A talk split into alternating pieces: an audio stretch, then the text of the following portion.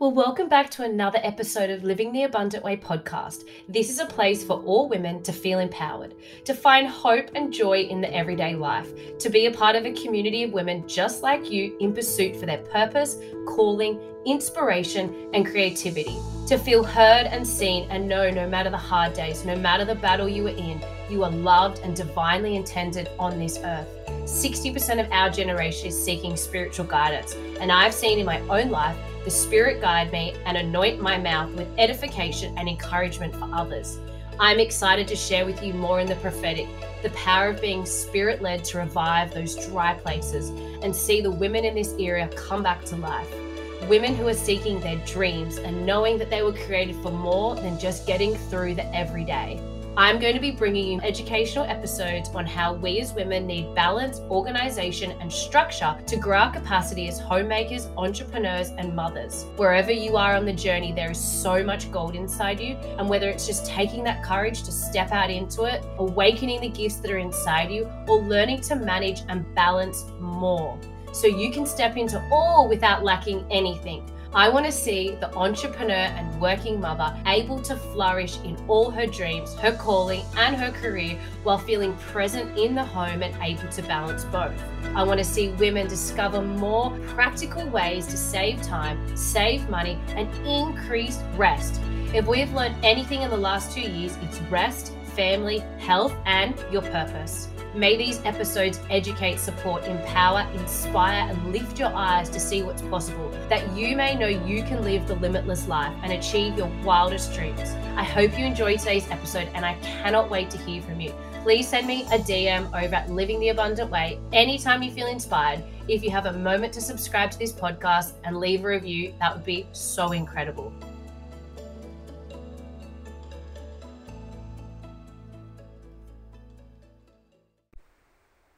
Well, I'm so excited for today's episode with Marika. I've been wanting to do this episode for so long. So if you've been on my Instagram page and you're like, yes, Caitlin, you've been literally saying you're going to do this episode for like four months. Yes, probably even longer, five months. I'm so sorry, but everything comes in the right time. And I actually feel like this episode's going to land at the right time. We've just come out of a very heavy, um, sick winter season. And I feel like people are coming into summer, they're getting their hope back, their inspiration, and they're knowing that what took place this winter was actually really ridiculously crazy. And you may even still be suffering the burden of what that sixth season with your children actually did to your family. But a little bit about Marika uh, so you can actually understand why I'm just so in awe of her. She's a holistic dietitian, a nutritionist, and a functional medicine practitioner with extensive knowledge and over 15 years of experience in her field. She's worked as a holistic dietitian in the Netherlands, India, and Sydney, and now she has her practice in Melbourne for the past eight years, and she consults um, interstate and internationally via phone and Skype. So she's very passionate about identifying and addressing the root cause of health issues, offering a non a no nonsense, fad free, evidence based, honest, and informative approach to achieving health and well being. She's, of course, got her bachelor's degree in nutrition and dietetics from the University of Hague of the Netherlands and completed the ADAPT functional medicine training through the Kresser Institute in the USA. She's also a GAPS practitioner and a MIND practitioner and holds a certificate in sports nutrition and sports dietitians Australia. She's literally the bee's knees. She's absolutely incredible. I don't even know how I have access to someone so beautiful and so passionate about the gut with endless hope. Um, she literally shows you anyone has the opportunity to heal their gut. It's never too late, even if you're 80 or 90. She is full of wisdom and knowledge and kindness, but most of all, she brings such a warmth and love that anyone on any point on their journey on the health um, spectrum will feel safe and welcomed and not judged or criticized. She literally just feels like you're having a beautiful cup of tea with an incredible person. yet she's just full of excellence and wisdom and knowledge. So, this episode is really, really big on my heart because I wanted to see the level of freedom that our families walked in through healing our gut for other women and to not see you have to take all of your sick days off because your kids were just inundated and to see repeat scripts of antibiotics because you feel like you're at your end and you don't know what to do um, the toiling and anxiety that being up all night and losing sleep with six kids can do and i just i know I know how hard that can be being a hospital mum for the first year of um, my son's life. I know how draining that can be. And I actually don't believe that's the life we're called to all for our kids. So if you had a really hard time with your kids this season, I'm really sorry. Um, I know how hard it can be. And I just hope this episode brings you so much hope and that you're able to take some action in your family today. All right, let's get in the episode with Marika. Welcome, Marika. Thank you so much for being back on the podcast. It's been, oh, it's probably been like over a year and a half since you've been on the podcast and we discussed baby's first food. So, welcome. Thank you. Thanks again for having me back. Excited to be on your podcast again, and particularly with this topic, which is a real passion of mine. Yeah, so good. Okay, well, let's just start off with two just kind of, you know, random fun fact questions. What is a favorite food of yours that's maybe not necessarily super healthy? Because everyone assumes that, you know, dietitians and into holistic health only eat 100% healthy all the time. So, what's one of your like cheeky, fun foods you love to go and eat with the kids or something? Yeah, well, it's not a food I get to eat often because it's a very traditional Dutch kind of plump almond filled cookie. So it's called in Dutch, it's called a gevulde koek. I'm originally from Holland, but grew up mostly in Australia. And there's this bakery in a little village outside of Amsterdam where my dad grew up. And this bakery has been around since 1897. So it's a really old bakery. And they make the most amazing gevulde koek or almond filled cookies with the most beautiful, fresh ingredients. And whenever we're in Holland, we just have to go there. We go out of our way, out of our way to go there and indulge in multiple of these cookies. And they're not necessarily really unhealthy. They don't have, you know, industrial seed oils or anything, but they do have quite a bit of sugar. So it's not something you'd want to eat every day. But going there and eating that is so nostalgic because it's something I did throughout my childhood whenever we went to visit my family there. And now it's really special for my boys as well. So they really love it. So that is my favorite indulgence, but I don't get to do it as often as I would like. oh, well, when we were just in the Netherlands, I've forgotten what they're called. They're literally like a wafer, but they're covered in caramel. Oh, stroopwafel.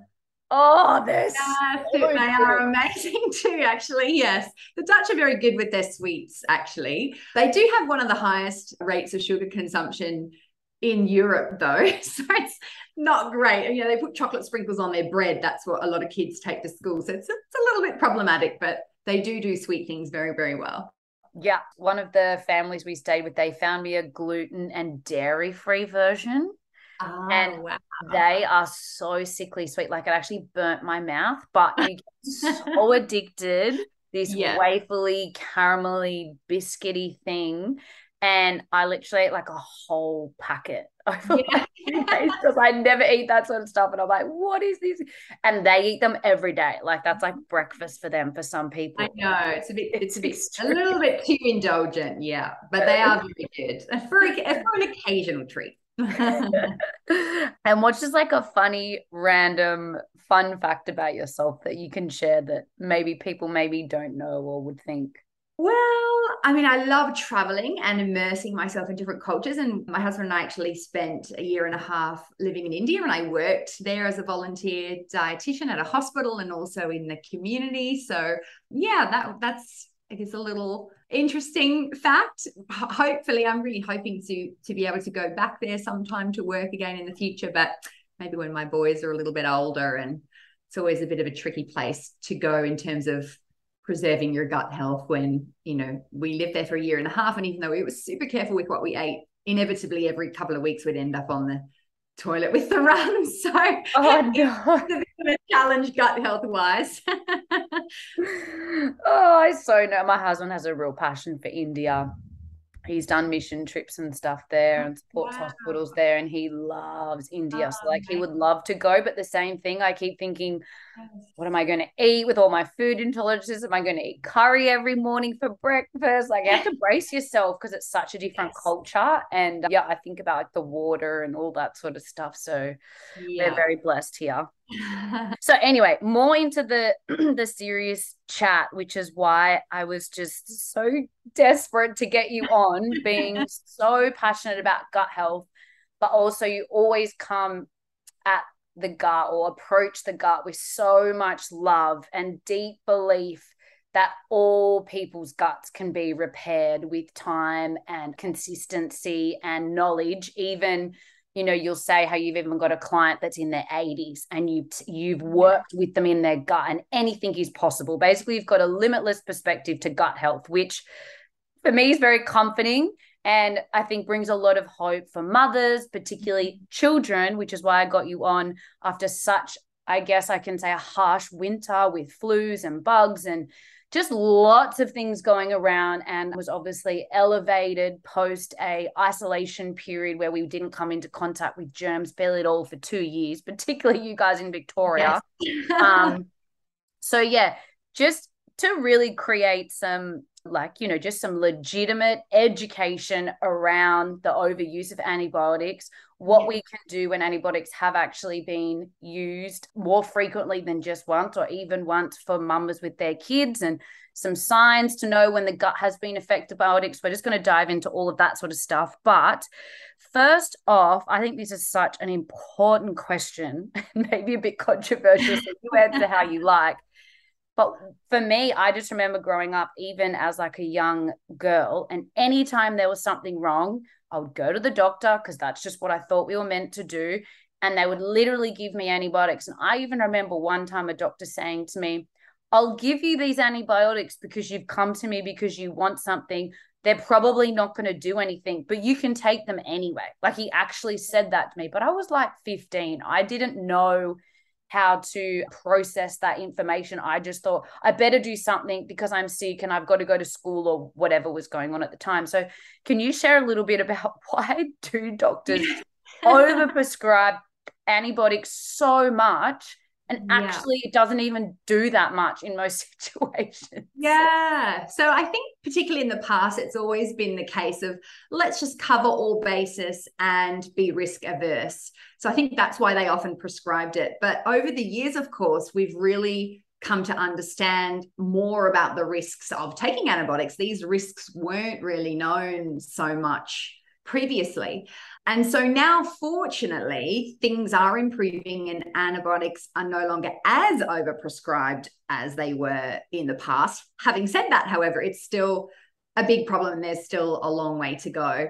But there are more and more doctors that are taking the let's wait and see approach. And if you have a GP that does that, hold on to that GP. If you have a GP that just prescribes them willy nilly, then it's, you know, worthwhile looking elsewhere perhaps and getting a second opinion. But the great thing is that you know even in even the CDC Center for Disease Control in the USA is now recommending against the kind of broad spectrum prescription of antibiotics, particularly for things like ear infections and, of course, colds and flus, which are viral, not bacterial. Obviously, there are ear infections that can be bacterial, but the majority are viral. So there are actually clear statements that do advise against the use of antibiotics in these cases, but it doesn't always trickle down to each individual GP. So it's really, you have to be an advocate, for your own health and for your children's health, but really do ask the questions. And if you're not happy with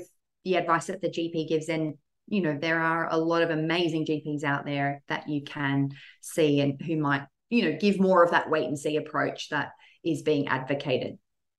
Yeah, it's interesting you brought up the ear thing because when I first approached you about the loose stool that my son was having post taking a round of antibiotics for what we do believe legitimately was an ear infection based on his grommets getting wet, which is something that can happen with children with grommets.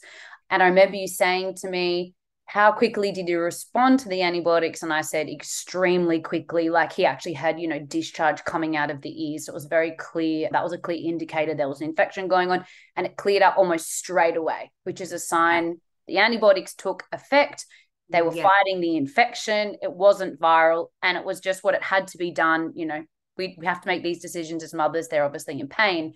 And then mm. got me thinking, oh, imagine how many kids get you know prescribed antibiotics for a viral and there's actually nothing bacterial going on in their ears and they're just taking antibiotics for no reason. I know so many kids that have had rounds of things going on with their ears and mums literally toil over should i give them the antibiotic? Should i not? And it's actually really distressing because yeah. you're constantly trying to weigh up the pros and cons and more times than not you probably think i'll just do it just to be safe. I'll just do it just in case but the yeah. doctor hasn't really given much guidance or wisdom on whether it is bacterial or it is viral. Yes. Yeah. No, absolutely. And, you know, the most common type of ear infection is a middle ear infection. And most middle ear infections are actually caused by a virus. And the virus is something that the body's immune system can fight off in its on its own without the need for antibiotics. So many GPs now recommend kind of a watchful waiting period before prescribing antibiotics. So you might go to the gp and they'll give them give the parents a script and say well let's just wait and see. So under this watchful waiting approach doctors are supposed to in theory re-examine the child a few days later to see if the infection is getting better. And if it's not then antibiotics may be prescribed but, you know, in most children, the pain caused by middle ear infection only lasts 24 to 48 hours. And starting antibiotics doesn't actually change how bad the pain is or how long it lasts. Antibiotics also don't create decrease the rate of complications of ear infections, nor do they actually reduce reinfections. So, no matter what the cause of ear infections, most ear infections do go away on their own. And it was actually in a 2011, I believe, clinical trial. University of Pittsburgh researchers actually reported that 74% of children under two who were suffering from ear infections got better after one week when they weren't given any treatment. So this goes to show, you know, so it's it's really, you know, keeping a watchful eye if symptoms don't improve, if pain doesn't reduce in 24 to 48 hours. If a child develops a much higher fever than you typically see with a virus or you know if they're vomiting or or if there is pus coming out of the ear and those kind of things that's definitely then indicative of perhaps bacterial and the need for antibiotics. But but otherwise you know the body is is the immune system is pretty amazing and it does a very good job of fighting off these ear infections particularly the middle ear infections caused by viruses by themselves. So the key for parents is to really, you know, have that watchful approach and and ask their doctor questions you know what are the signs i need to look for? If it could perhaps become bacterial and and you know what at what fever temperature do i need to be worried? Those kind of questions are really important to ask and then just keep a really close watchful eye on your child. Yeah wow. And i wonder how many times you know kids have a cough or kids have a runny nose or a sore ear or you know what are the other things kids commonly get? You know we get concerned when they have like certain types of shallow breathing. They're all the things we start to look out for. But i'm i feel like more times than not antibiotics actually don't do much for those particular mm-hmm. symptoms unless it's like a deep chest infection or like what a really really bad case of even if they have tonsillitis i don't even really think antibiotics do that much do they? And particularly you know in the recent past obviously we've had a lot of respiratory issues going around and they are viral. So you know again I've ha- I had a lot of clients who were prescribed antibiotics because the virus just lingered around a little bit longer but it's that's not because it's it's you know a bacteria that's causing virus. It's just that the immune system hasn't been able to fight it as effectively just needs a little bit more time and you need to put a little bit more perhaps effort into supporting the immune system because taking antibiotics when they're not warranted is actually going to compromise the immune system even further and it creates this very vicious cycle so yeah but that i've had so many clients you know this winter in australia being prescribed themselves or for their children antibiotics for, you know, RSV or other viral infections that are not bacterial. And they would have, you know, and actually starting the antibiotics, their symptoms didn't improve any faster than had they not. It still lingered on because it wasn't actually the the bacterial. So again, it's asking questions of the GP and doing as much as possible to support your immune system so your body can do what it does best, and that's fight viruses. Yeah, wow. And it's I even felt super like what's the word like to re even educate myself with kids and like temperatures and mm-hmm. fevers. And there's a lot of fear around fevers. And I feel like, you know, obviously when little newborns or very small babies, you know, get fevers, that obviously is quite dangerous. But I think once we move into like toddlers and yeah. older children, I'm even realizing how much I can sometimes want to reach for the Panadol and like actually he's just fighting something off with his natural body. It never goes yeah. beyond a temperature that's so dangerous. I have to rush him to the ER. It's yeah. just his body trying to fight something off. I think it was my chiropractor. She's like, I've always just stripped the kids off because they're still young and just mm-hmm. put them up against my body and slept with them naked all night with them up against my body and their temperatures re-regulated with her and they fought off whatever they needed to fight off and if mm-hmm. she ever felt like they got super super super hot you know she checked their temperature but she's like no times did she ever actually have to like rush them to ER because it was like a horrific fever that was you know dangerous more times than not they'll just fought something off their body got through it and she didn't even require Panadol. And that yeah. was like really interesting for me because she said they weren't actually in pain. It mm-hmm. wasn't that they broke their leg or broke their arm or, you know, something was deeply cut or wounded. It was just literally their body fighting whatever it was, their immune system. And yeah, I'm sure you'd be able to explain that the body spikes when it's trying to fight things. Yeah, absolutely. And it's such an amazing, you know, mechanism. I think we sometimes take for granted all these little things that our body does to keep us as healthy and happy as possible. And if we start interfering with that, we actually, you know, compromise our body's own ability to do what it naturally does really well. So, you know, sometimes there is definitely need for it, but I think generally speaking, we really need to let the body do its thing to help us rather than try to interfere. Yeah. Wow. So when there is situations or maybe even for the mums out there that have had to use antibiotics for their children for whatever reason what what have i written here what actually happens to antibiotics in our gut? So my my most simplest way of understanding it is it blows up the bad stuff and it blows up the good stuff. Yes. that more. that's right. It's kind of like a nuclear bomb for the gut really. Antibiotics don't discriminate between good or bad bacteria. They just kill off everything and it can actually take an adult with a healthy balance of bacteria up to six to 12 months to restore that balance after one course of antibiotics.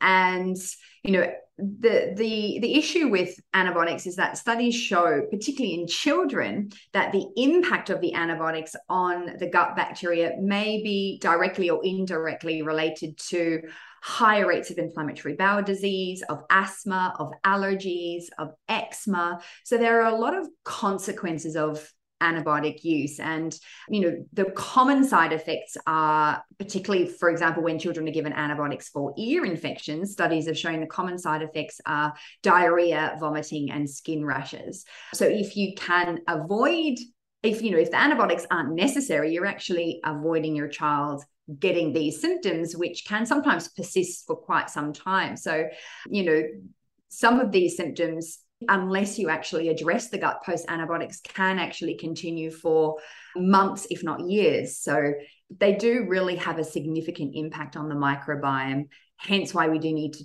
tread carefully and not overuse them. But that's not just with you know antibiotics that we take as a prescription but also antibiotic residues and foods. And this is why it's really important to be aware of what you're eating because many of us actually get antibiotics through our food supply without really knowing it and it has a similar effect. So if we're eating you know if we go out to KFC and have some chicken there that that chicken will have antibiotic residue which will have an effect on our gut microbiome. And i think that's what a lot of people don't realize that it's not just the antibiotics that are prescribed, but the antibiotics in our food supply through the meat and animal products we eat, but also actually through fruits and vegetables, because they also often have antibiotic residue from the herbicides and pesticides and so forth. So a lot of people think, well, if I'm vegetarian or vegan, I'll avoid antibiotics in my food, but that's also not necessarily the case. So that's a whole nother yeah,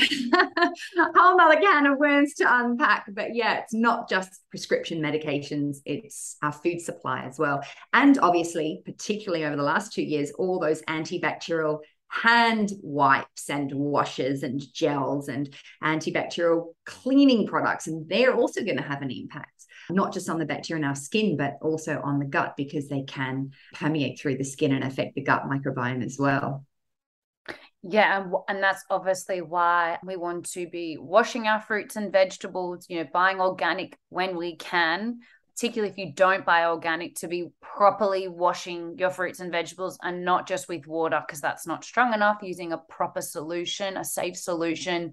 I know we've talked before as well about buying, you know, organic meat yeah. and trying to avoid that, you know, highly processed meat to yeah be avoiding those those food sources that could be contaminated. Yeah. and i'm also i'm thinking our water supply and how much sprays and things go into our water supply or the fact that you know our water supply the sanitation process we're not even sure like excre- like excrement what is it? Excreting like our poo and wee and all of those things yeah. where the antibiotics actually come out of, which is actually affecting our water supply, our sea ocean, all of those types of things as well. So yeah, those yeah. they're my three big things: good meat, good fruit and veg, washing my fruit and veg, and filtered water. And filtered water, because you know chlorine is put in the water supply to prevent the growth of bacteria. So if we're drinking a lot of chlorinated water, it's going to have a similar effect in our gut. It's going to destroy some of those good bacteria. So yeah, definitely filtering out chlorine and fluoride, of course, is is another really important one. But there are lots of of steps that you can you know implement over time. And you know there, there's the list. The Environmental Working Group in the US puts out a list every year of the dirty dozen, so the 12 most highly sprayed crops. And if people just avoid those or purchase the organic equivalents, they can minimize their exposure to herbicides and pesticides by as much as 90%, which is pretty amazing. So, you know, a lot of people think, oh, hey, I just don't have the budget to buy everything organic, but it's actually not necessary to buy everything organic. Look at what you where you're sourcing your meat and your animal products, and grass fed is much more important than organic when it comes to animal based foods. And then fruits and vegetables, just look at the dirty dozen list and prioritize the dirty dozen in terms of switching to organic varieties. And then, you know, even just a cheap Brita water filter will at least filter out most of the chlorine. So you don't necessarily have to go and spend hundreds of dollars to get a full, you know, water filter system. Yeah, no, I love it. It's a process, isn't it? Just awareness, yeah, education, really and start taking a few small steps. Like, yeah, yeah. getting a, a, a water filter is like a great first step for yes. well healing the gut but also just like yeah. feeling vibrant and yeah reducing further damage but yeah for those that need to take antibiotics yeah. right it does happen i've always heard there's been such a debate between be taking the probiotics and having the yogurt with the antibiotic during the course of the antibiotics. And then other people have said to me, there's no point doing it because it's just going to kill everything that you put in there anyway. You should complete the course of your antibiotics and then start with the yogurt and the probiotics and all of that. So, what's your theory on it? Yeah, well, there have been quite a few randomized placebo controlled studies that have actually demonstrated the effectiveness of taking probiotics during a course of antibiotics, particularly for reducing the side effects of antibiotics. So, antibiotics' typical side effects include antibiotic associated diarrhea, skin rashes can be another one, nausea. There are quite a lot of side effects, and these studies do demonstrate that taking probiotics during taking a course of antibiotics can be helpful. But obviously, you'd want to take the probiotics away from the antibiotics. That's where it's really key. So if you took them together, the antibiotics would just kill off the probiotics. So you want to take them well away from each other. And that's when they can be helpful. The most helpful strain I find, which I recommend for young and old, so it's appropriate even for infants, is actually not a bacteria, but it's a yeast called Saccharomyces boulardii. And Saccharomyces boulardii is actually a non colonizing yeast but it has a really positive effect when it, it passes through the gut. So it has this amazing transient effect when it passes through the gut. And it's a, a probiotic strain that's been shown to help reduce antibiotic associated diarrhea and particularly also to help reduce candida or yeast because antibiotics kill bacteria, but they don't touch yeast. So when you have antibiotics, yeast just have a party. They just keep on thriving. They're like top of the food chain. Nothing kills them. That's why so many people have issues with yeast because they just keep having this opportunity to thrive because we do a lot to kill the bacteria that normally keep the yeast in check. But we also do an awful lot to feed the yeast because they love sugar and carbohydrate, and most of us eat a lot of sugar and carbohydrate. So we're basically providing an all-you-can-eat buffet constantly for these yeast species to thrive. So Saccharomyces boulardii has actually been shown to help suppress opportunistic or pathogenic yeast, but also to reduce antibiotic-associated diarrhea. So that's a strain that I often do recommend during antibiotic treatment and as I said, it's even appropriate for uh, young children. And there's lots of different brands. I mean, a really common brand that you could get from most pharmacies and health food stores is the Bioceuticals SB Floractiv. So it's not one you have to specially order online and that would take forever because, best, you know, normally when someone takes antibiotics, it's a last minute, oh, I have to take antibiotics. So then you can just go to your local pharmacy or health food store and, and purchase that one, for example. So that's one that I often recommend during. And then after i mean i definitely think that the best way to repopulate the gut after a course of antibiotics is through fermented foods because fermented foods contain vastly more strains of bacteria than a probiotic supplement would. But obviously not every child is going to happily take to sauerkraut or kimchi or beet kvass or even kefir. Um, and yogurt doesn't have, I mean, commercial yogurts don't really have a huge amount of the good bacteria, so it's not going to be as beneficial. Um, so, you know, if if your child has never been exposed to fermented foods and really doesn't like fermented foods, then perhaps taking a multi-strain probiotic after having a course of antibiotics could be helpful. Um, and most of those multi-strains will contain several lactobacillus and several bifidobacteria species.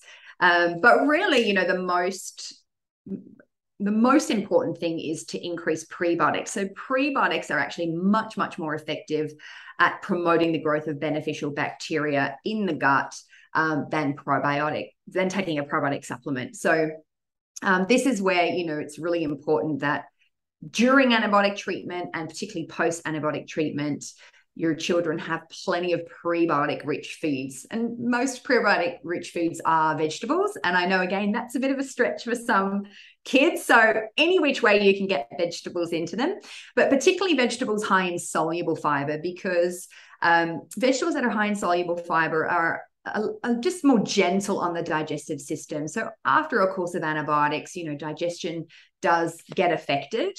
Um, you know the, the, not only do antibiotics affect your gut flora but the gut lining and digestive function as a whole take a hit as well. So having easy to digest food po- or during and especially post antibiotic treatment and foods rich in soluble fiber provide those prebiotics but also in a very easy to digest really gentle way. So examples um, that are often quite kid friendly that a lot of kids like are uh, root tubers like sweet potato and carrot. I mean, a lot of kids, most kids actually do, in my experience, like sweet potato and carrot. And beetroot is amazing. For, so there's nice starchy vegetables that are rich in the soluble fibers.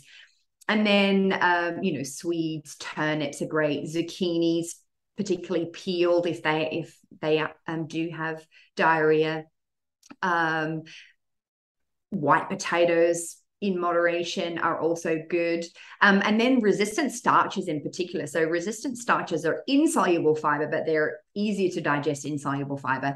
And resistant starch is like a super fertilizer for the good bacteria. So, um, that's things like, for example, cooked and cooled white rice. So, a lot of kids like white rice. If you cook it and then cool it in the fridge for 24 hours, all of the starch, which would potentially feed opportunistic species, becomes resistant starch, which is like this fertilizer for the good bacteria. So, something like a rice porridge for breakfast, where you get the cooked and cooled rice, warm it up with a little bit of coconut milk, for example, and serve it with lots of berries, for example, is an amazing antioxidant rich, prebiotic rich, because berries are high in prebiotics, breakfast option, or you could do some, you know, for a lunch or a dinner, some fried rice. So you could get cooked and cooled rice and then add, for example, green peas, which a lot of kids love, which is a great source of resistant starch, and some carrot for the inside for the soluble fibers, and any other little vegetables that they like, and maybe some chicken.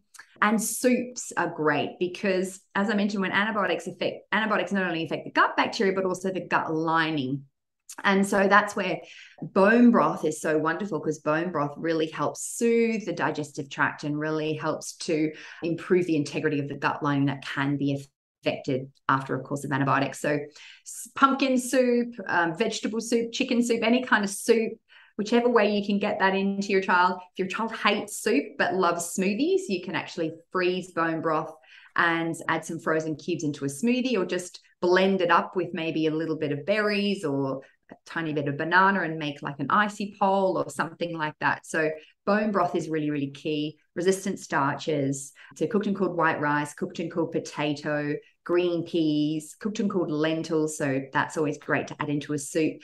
So they're great sources of resistant starch. And then those soluble fibers from all those beautiful root tubers. So that's those foods are really going to help feed those good bacteria, which have been really depleted um, due to that course of antibiotics. And that's actually more important than just relying on a probiotic because a lot of people they'll give their they'll they themselves or they'll give their children a probiotic, but they'll continue, you know, to eat as per usual, which generally speaking, you know, only 6% of Australian adults actually eat the recommended amount of vegetables. And for children, that's even less. So we do a pretty dismal job of actually getting prebiotics in our diet. So you could be pumping all the probiotics that you want, but unless you're having those prebiotics and your child is having those prebiotics, you're not going to get the same benefit. So diet dietary strategies are so much more important than the supplement side of things. Um, that's really important for people to be aware of because I think we kind of get into this habit like, oh, if we just take this probiotic, it'll solve everything. But it's just one little piece of the puzzle.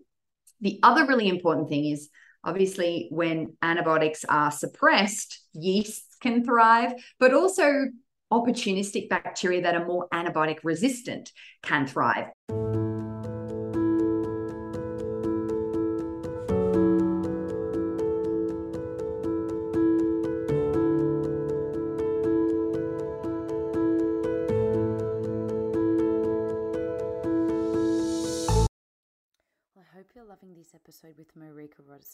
Isn't she just wow? This is why I wanted to bring her back on the podcast for a second episode after my own consultations with Marika as a family. Um, I've seen radical improvement in our gut, our life, our lifestyle, our food philosophy. It's literally changed the course of the way we see our bodies and our immune system. And for the rest of the episode, we're going to really dive deep into why Marika is so passionate about food is medicine and food is a great tool in our arsenal to heal our bodies was already laid on the foundations of earth. You know, food has been there since the start of time. Like, food was always the original source to nourish our body and unfortunately it has been tampered with which is why we've increased the use of supplementation um, and we've tried to go back to eating as organic as we can and um, sourcing those fruits and vegetables with the most minerals in it that's lacking in conventional fruit and vegetables. But you know you need to be cooking and putting that fruit and vegetable into meals. Like so many of us don't have the interest or the time or the capacity to just sit and graze all day like a cow on fruit and vegetables. yes, that may be a great life for some, and if you can do that, that is incredible. But the real truth is, we need to jam pack meals, family favorite meals, with the most amount of vegetables we possibly can in to every bite. And that's what I've been doing since my son was a little boy. I've been literally packing as many fruits and vegetables into every spoonful. And as you know, when they start solids, they don't eat very many spoonfuls. So you better make sure those spoonfuls are packed.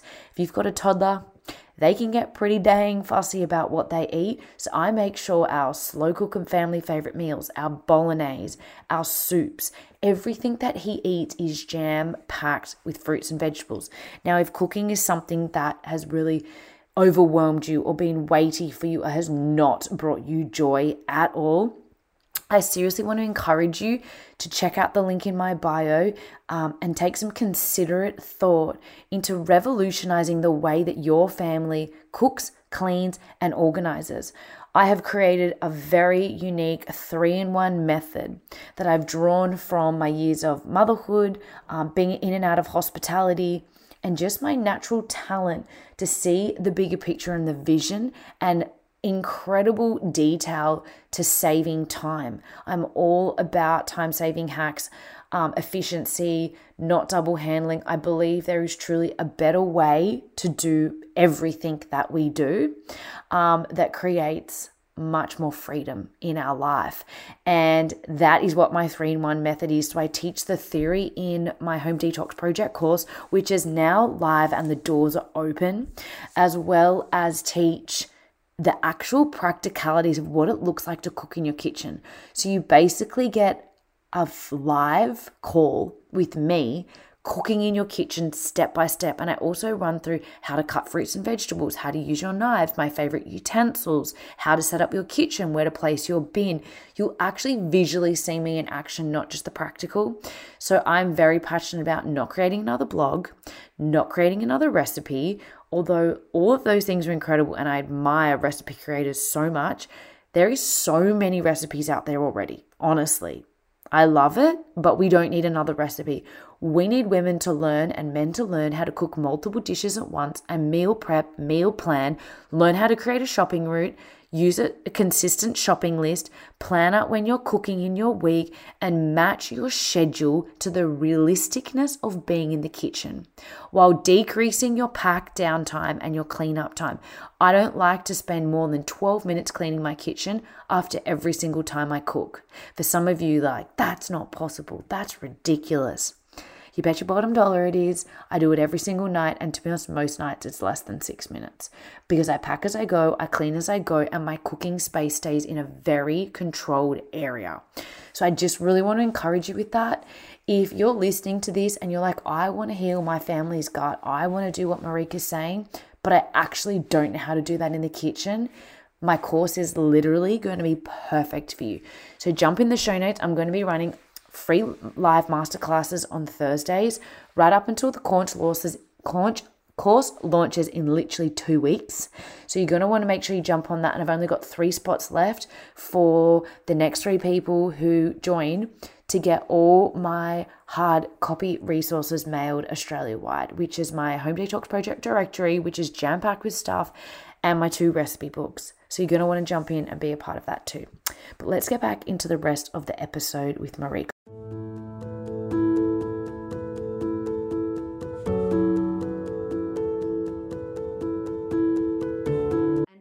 Those opportunistic species thrive on sugar and carbohydrate.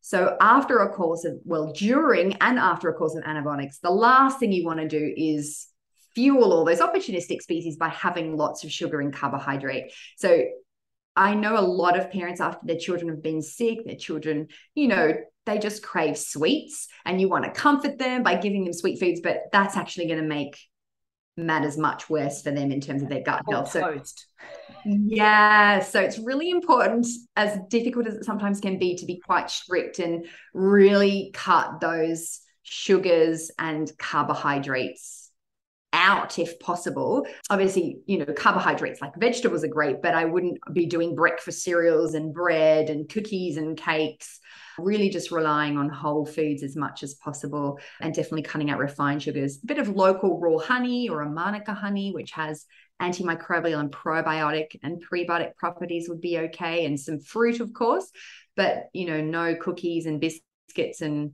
cakes and things with sugar because that really is just going to fuel those opportunistic bacteria.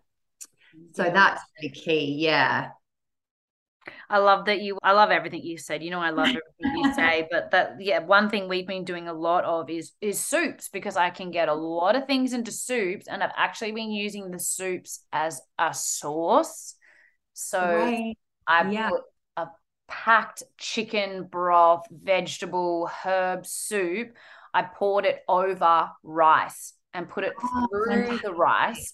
And Yeah. he thought he was having his rice with his roasted sweet potato and a bit of meat, steak, because he loves meat. But he actually was having, I don't know, I think I counted like four or five tablespoons of soup, which actually is a lot of variety of vegetables for one meal for a child that he honestly would not sit and eat a steam bowl of vegetables, right? Yeah. Um, and it's packed with flavor and broth, and it wasn't a fight. And the other thing I do is I actually pour soup over pasta instead of like a pasta sauce. And then even if he Yeah. wants a little bit of cheese, but you know, you can do a green one like the green machine or the Hulk or whatever, you know, kids love. But I find I can get so many more vegetables in. My my personal goal is to try and get vegetables in two meals a day. That's Yeah. my like little goal. Right. Um, Yeah. and I let things go sometimes for breakfast because I'm like, you can't win every meal. But I feel like if I get two meals in a day, like a, I do lots of slow cooked things because I find all the vegetables go Mm. quite mushy with the meat. He doesn't pick things out as much as when it's like a stir fry with chunky broccoli or something. And Yeah. So anyway, I've just been trying to get really creative with ways. um, Great. there's like two food philosophies. I've seen lots of food philosophies where it's like just keep putting it on their plate, which I keep trying to do. But what Yeah. I've found with that food philosophy is yes, eventually they do end up maybe eating the vegetables, but there's this gap in time for Yeah. quite a few years where they don't. And that's often the years where it's like the toddler years where they're putting things in their mouth, they're at daycare, they're being introduced to bacteria and bugs for the first time. So they're building their immune system. And I've just come to the point where I'm like, you know what? I'm going to keep offering the vegetables, but I'm actually just going to keep hiding so many vegetables in the other meals to keep getting it in him. Because Yeah. I, I find I'm watching like toddlers and stuff, and I'm like, it can actually be years before kids choose to actually mm-hmm. want to eat vegetables. And I feel like that's a very long time to wait for their choice to kick in.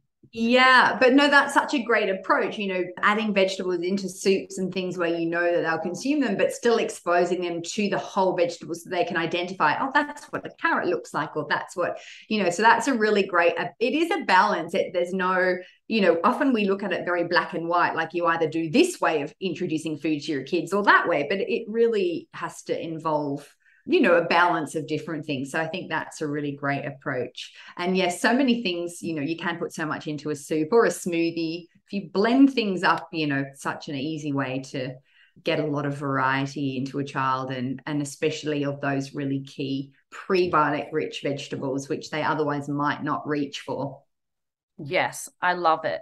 All really like easy things. And the one thing I've always loved about your approach, and when I've re- recommended you to so many people, honestly, the first thing people say to me is, Is she going to ask me to go and buy 15 supplements? And I'm like, Actually, she is not like that at all. To be honest, all of my consultations with you, yes, we probably had to buy maybe three things yeah mostly it was like two and it was very specialized the things that we bought. So we weren't playing mystery games because it was recommendations based on the exact results of the store. So i wasn't buying five or six different types of probiotics. I bought one specific type of probiotic and it was actually so cheap. I think it was like $15 like it wasn't even like the next level expensive one. Everything you do is like elimination of the things that feed the bad bacteria and foods that increase the good bacteria. And like you actually keep it so simple that anyone could do it on any spectrum of health, whether they've just found out about these things for health or they've been into the health space for 10 years. So I always love that your advice is actually quite applicable and not overwhelming for an everyday mum. Yeah, it's really using food as medicine. You know, that's the most powerful, powerful thing we have in our our arsenal of tools for our health is is the food that we eat. So yeah, food as medicine is pretty amazing. So there's going to be different types of mums and different parts of the journey. There's going to be mums that have had kids that have needed to use antibiotics once and they're they've probably recovered quite fine and they're picking up some great tips and wanting to implement some of the different types of food you recommend. Then there's going to be another type of mum that's probably had to use antibiotics maybe a couple of times this winter and maybe realizing some of those situations it wasn't necessary, some was.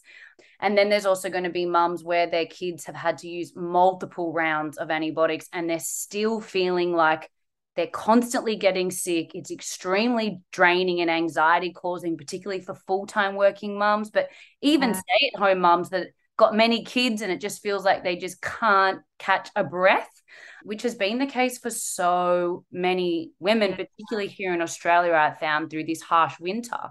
So, what what are some of the telltale signs that maybe you see in some of your clients that are children that come and the mothers are feeling quite concerned that they're just not catching a break in their immune system and like i've asked you this question before where you've said catching a catching a flu or a virus you know four or five times without reprieve is actually really hard on the immune system and there actually needs to be breaks in between to be able to recover replenish and to then be able to go again. And yeah you've just said before how it actually really can take an effect long term hmm.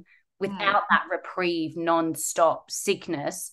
And yeah just very stressful for parents yeah and really if a child or a, a, parent for that matter is on this kind of you know roller coaster of viruses just back to back that is often a sign that there is an imbalance with the gut because 70 to 80% of the immune system is actually located in the gut.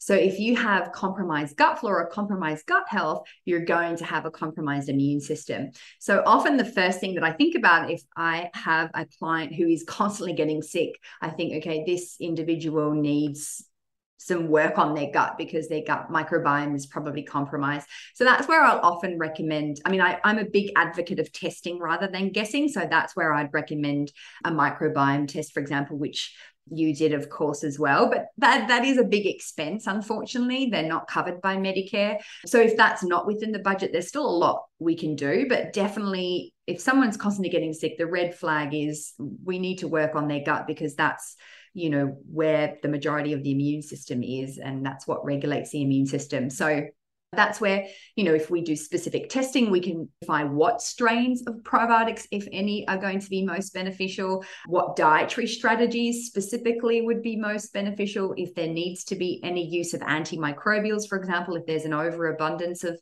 certain microbes.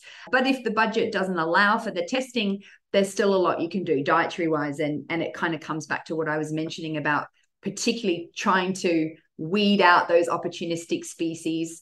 And, you know, I often refer to the gut as being like a garden, and, and I often encourage parents to talk to their kids about this. And, you know, a healthy garden has an, an abundance of beautiful flowers and plants and trees, whereas an unhealthy gut garden is is full of of weeds. And so in within the gut, you know, if you have a healthy gut, it's full of beneficial bacteria, and there's not a lot of opportunistic species or weeds that are thriving there.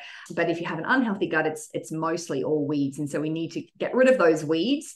And the number one thing that feeds those weeds or those bad bacteria in the gut is sugar and carbohydrates. So it's really key to strip that back and we need to inoculate the gut with more beneficial bacteria. So it's like planting seeds. And that's where fermented foods are really important. And a great way, you know, if your child has never had any fermented food, something like kefir, you can get that a, a dairy based or you can get that coconut based and using that in a smoothie with, you know, some berries or something just to soften the sourness if your child's not used to sour food. So doing a, a kefir in a smoothie is a great introduction or a little bit of sauerkraut. And a great way to start sauerkraut is, for example, grating a little bit of apple or some carrot or both, then adding a little bit of sauerkraut in that grated apple and carrot. So it's like a little salad. And you gradually decrease the apple and carrot and increase the amount of sauerkraut. So that's a nice way to introduce it which is quite kid friendly. But there's also coconut water kefir or normal water kefir, which you know you can again add in a smoothie or you know add some strawberries or lemon or lime or mint or all sorts of different things to kind of jazz up the flavor. So introducing fermented foods is a great way to inoculate the gut. But if that's really challenging, then a probiotic, a broad spectrum probiotic would be helpful and there's lots on the market. One that's actually got quite a lot of research behind it is one that is from the US. It's a little more expensive, but it's called Seed, S double E D, and they've released a children's probiotic. It's from three years and over, but that's got a lot of science behind it. That's quite a good one. But there's also, you know, the Bioceuticals Baby Biotic, which is readily available, which is appropriate for for infants as well. So there's some good you know multi-strain probiotics in the market if fermented foods are challenging and then of course it's really important to feed those good bacteria. So that's like you know fertilizing the the garden so the flowers really thrive and that's where those prebiotics come in. So it's kind of this weed feed weed seed and feed approach that you can implement at home. And again just step by step you can start by you know if your child has rice bubbles or coco pops or something for breakfast which is very high in sugar and carbs which is really going to fuel those opportunistic species, you can start by just looking at breakfast and what can we swap this to that might be more beneficial for the good bacteria. So something like an oat porridge or a bircher muesli, for example. You know, so you can just look at one meal or one snack at a time and make those changes. And that's really going to be very helpful for supporting the gut. And then there are, you know, of course, other nutrients that are really important for gut health, like zinc. Many children don't tend to to love foods that are rich in zinc, like organ meats and oysters and red meats. So sometimes it can be helpful to take a zinc supplement. Vitamin A and D are really important. So, of course, the best way to get vitamin D is having sun exposure, obviously, not to, to the point where you're burning, but just being outdoors in the sunshine for periods of time. Otherwise, something like a cod liver oil, which is a whole food source of vitamin A and D, is great for the gut. And then, of course, all those foods that really nourish the gut lining because that's that other variable the closely related variable like the bacteria that is important for overall gut health. And that's where bone broth is just such an amazing food. And again adding it to soups adding it to smoothies there's lots of ways creative ways you can get that in. So you know, it really is taking that food as medicine approach again, but with very specific foods, cutting out the, the foods that feed those bad bacteria and trying to introduce as many of the foods that feed the good bacteria. Yeah, wow. And I feel like, you know, we came and saw you when, oh, my son was just over one year. So still like really in his early stages. And I'd been following most of your food philosophy for babies first foods, like we talked about on the pod the last podcast together.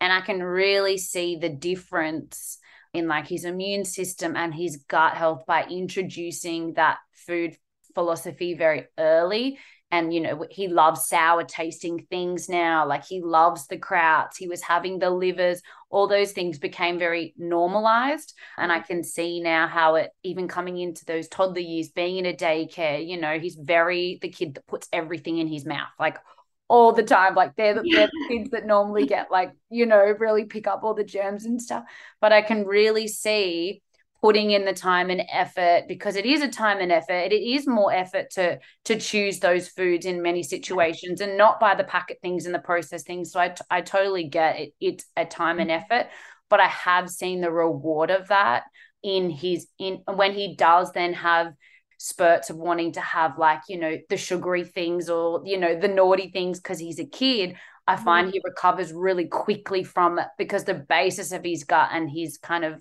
diet is lots of vegetables, lots of slow cooked meats, all the things that you're talking about. So, yeah, for me, that's just been like really comforting, but also for any mums that are out there knowing that their kids maybe didn't introduce into food that same way or have that same food philosophy and they've literally just felt like they've just lifted the cap off this wealth of knowledge like whoa, no one ever told me this. And the truth is, no one is talking really about it. Like, that's not yeah. what you learn in your postpartum. That's not what you learn no. when you go to the hospital. Like, that's not always what you learn at the mum group. So, this is like, it should be, it's ancient knowledge, but it should be more modern day knowledge. And we're getting there. But the truth is, starting now, as soon as you've had the revelation, as soon as the knowledge has come into you, to just start making those changes, and actually you'll start to see your kids' immune systems turn around. There can be quite a good change. Like I felt like you can see change in like at least within six months and mm-hmm. definitely within a year you're seeing radical change and you mm-hmm. completely can turn around the course of your children's future immune system um, and not be the one that's always calling your boss for sick leave and not feel like you're always the one that's kids getting sent home for daycare. And they do have a robust immune system that can get a little cold and recover in a couple of days rather than feeling like it takes them out for two to three weeks. Yeah so i just feel like everything you've shared gives people so much well particularly parents so much hope yeah, that's the empowering thing, you know, especially when it comes to our gut. But our health overall, we can do so much to just no matter what you've what state of health you've come from or your children have come from you can do so much to transform your health and it doesn't have to be all at once. And i often say to clients and when i'm doing podcasts you know even if you just make one change a week one dietary change or one lifestyle change a week that's 52 changes in a year which is a life change for most people. It can mean the difference between uh, you know, being ill and being healthy, but you know, between constantly getting those colds and flus every year and you know, getting through the winter seasons in a breeze, it, it really is amazing the difference you can make if you put in the time and energy. But as I said, you don't need to do everything all at once because that can be very overwhelming. And for a lot of kids, they they wouldn't go from having their current diet to then suddenly having lots of vegetables. It's a step by step process. And it's really about exposing kids as much as possible to different foods. And, you know, the best way to get kids to to be open to eating more foods is to model model the way you want them to eat yourself by having lots of those foods and getting kids into the kitchen and even from a young age you can you know get kids helping and i find a really good way to you know encourage kids to you know, try new foods is when they're helping out in the kitchen. For example say you're making a bolognese get them to put in a mystery ingredient and not tell anyone else in the family. And then everyone else at the dinner table has to guess the mystery ingredient that they put in. And you know kids usually get really excited because they're so involved and they know the mystery ingredient. And it's usually you know i usually encourage parents to give a selection of ingredients that the child normally doesn't eat. So if they don't like mushrooms or spinach, try to get them to put that as the mystery ingredient. And that way you can make, you know, the challenge really fun for kids. It's not about oh you have to eat your vegetables and you know it's it's just about exposing them to those thing those different foods and and the just the the joy that can come with that making art you know painting with carrot sticks or making little vegetable insects and you know those are ways that you can really expose your kids more to these vegetables which is the, the main food group that kids are not so keen on and enable them to really optimize their gut by having those foods in their diet. You're speaking my language. My whole face lit up when you started talking about this stuff because I I've obviously launched my course. And one of the things that I really was so passionate about my course is actually bringing joy back to the home. And I feel like so many women dread the kitchen. It's become a very negative place that you're driving home from work or you're finishing a big day of, as being a stay at home mom or working. And you just think, I've got to go into the kitchen. I don't know what to cook. And it becomes a very negative place. And everyone actually feels that, whether you're a, a woman cooking or a man cooking, vice versa. And I have a toddler now. And I've even literally invested in one of those, you know, those helping stools where they go inside so they can stand at the bench ah, and do everything. He is obsessed. He's obsessed with cooking. His palate has extended exceptionally from being involved in yeah. what we cook. He wants to try things that he cooks. There's this liberation and empowerment that's come in the kitchen for him, helping make his food and actually eating what he prepares as opposed to just having a plate placed on the table and just enjoying the whole process. And yeah. another thing I really love is letting, particularly, I mean, your kids are older, they love this. I mean, my son's probably a little bit too young still, but it's actually letting each kid pick from like a menu of your family favorites and they actually get to pick what meal they're having on that night you know maybe their favorite is like a, a burrito bowl or something like that i'm just whatever yeah. And they actually help that night with making it and serving it and they're really proud and it's like well i got to pick what we're having tonight and then the next night the other child gets to pick from this selection yes your family favorite a great um, I just feel like it brings this this just joy. Like there's so much excitement and fun to have in the kitchen. I think if you grow up with the kitchen being a very joyful, happy, Yeah. wholesome space, food becomes very positive and you really. Embrace what you're eating and it's really exciting. But when it goes the other way, yes, food can have a very negative feel to it. There can be a lot of tantrums around food. You dread it. And yes, I just love that you I love that you brought all that. It's like really on my heart at the moment, not to lose the traditions of cooking together as a family.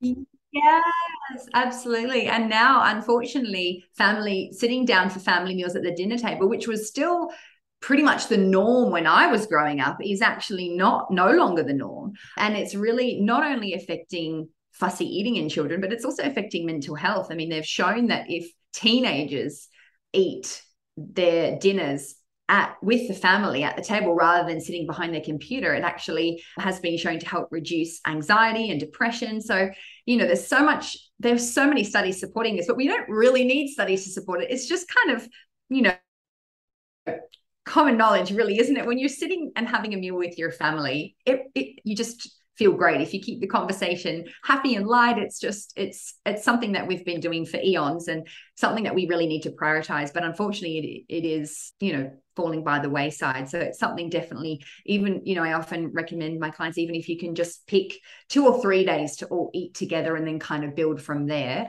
that's a really great place to start. Oh, well, as you know, I could talk to you on and on and on and on and on in the depths of ancient wisdom and all of this sort of stuff. But I feel like, yeah, I feel like you've given the listeners a lot to unpack, some really great takeaways. But of course, you know, always my biggest advice if any mums feel like that they're toiling over their children's health for more than just like a month or two, like it feels like it's going on and on and on and actually causing ongoing stress and anxiety in the home or you know it just doesn't feel like they're getting better after four or five months of being sick from daycare. You know i know you mentioned it can be a bit expensive for the the stool test but I, for me it was like priceless because it just took literally all the stress out of our home. It set my son up for the biggest win for his future we we really didn't get affected this winter and i felt like that groundwork we took with you and put that time in for that 2 months really prepared him for so much that was ahead that we actually did not know was coming so i just think for like the future of your children even the own sanity of parents just because sick children is just very draining it's Yeah. just so worth coming and getting a consult with you, getting a stools test sent off. And I feel like literally within the follow up consultation, you've actually created a very steady, consistent plan that actually is a lifelong, just wellness kind of approach that you can continue. And I haven't even needed to come back to you about my son. He's just continued on with a beautiful diet. And it it it's just so worth it, is what I'm trying to say. And parents don't have to sit and be stressed and keep going back to the GP and feel like they don't have answers. A stool mm-hmm. test literally tells you like everything you need to know, basically. And you just get on with it and you solve the Yeah. problem and you just start enjoying life again. So, Yeah. yeah, obviously, I'll put in the show notes your website. People can get on your waiting list to see you. I know you're quite busy, but I just feel like it's so worth it for just being happy parents. yeah and you know it there is so much you can do and that's the most important thing that people realize that you know ill health is doesn't have to be long term. It, it it you you can transform your health at any age at any stage no matter what how many courses of antibiotics you have had or how bad your diet's been and that's that's the really wonderful thing you know our bodies they just want to thrive and they're capable of restoring things if we just give the right you know building blocks to to achieve that. And the gut is certainly you know it's the seat of our health. It's the the the the crux of of our of the health of every organ system really. So if we can address the gut and optimize the gut we really do help optimize our overall health both physical and mental Thank you so much. I feel Thank like you just you. always bring hope and love and inspiration, and there always just seems to be a better path when we talk to a more hopeful path. So I know there's going to be lots of yeah women that are going to want to get in contact or just re-listen to this a few times. so thank you again. I really appreciate it. Thank you. Thanks so much for having me on. And yeah, hopefully people uh, got some good takeaways that they can implement at home. And yeah, thanks again. Thanks for being here for another episode on Living the Abundant Way. I hope you are leaving a little more empowered, lighter, and inspired to create a small step of change for a more wholesome life, that you're wildly capable of being a homemaker, wife, mother, and entrepreneur.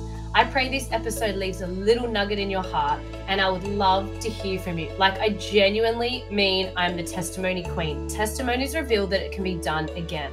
I'm also here to listen and support you in life's journeys. And if you have a moment, could you please subscribe and leave a review? It would mean the world to me. Now, don't forget to claim your bonus home transformation breakthrough call with me. During our complimentary time together, I can take a deeper look at the missing links that are causing you stress around your home. See the link in the show notes, and I can't wait to chat with you.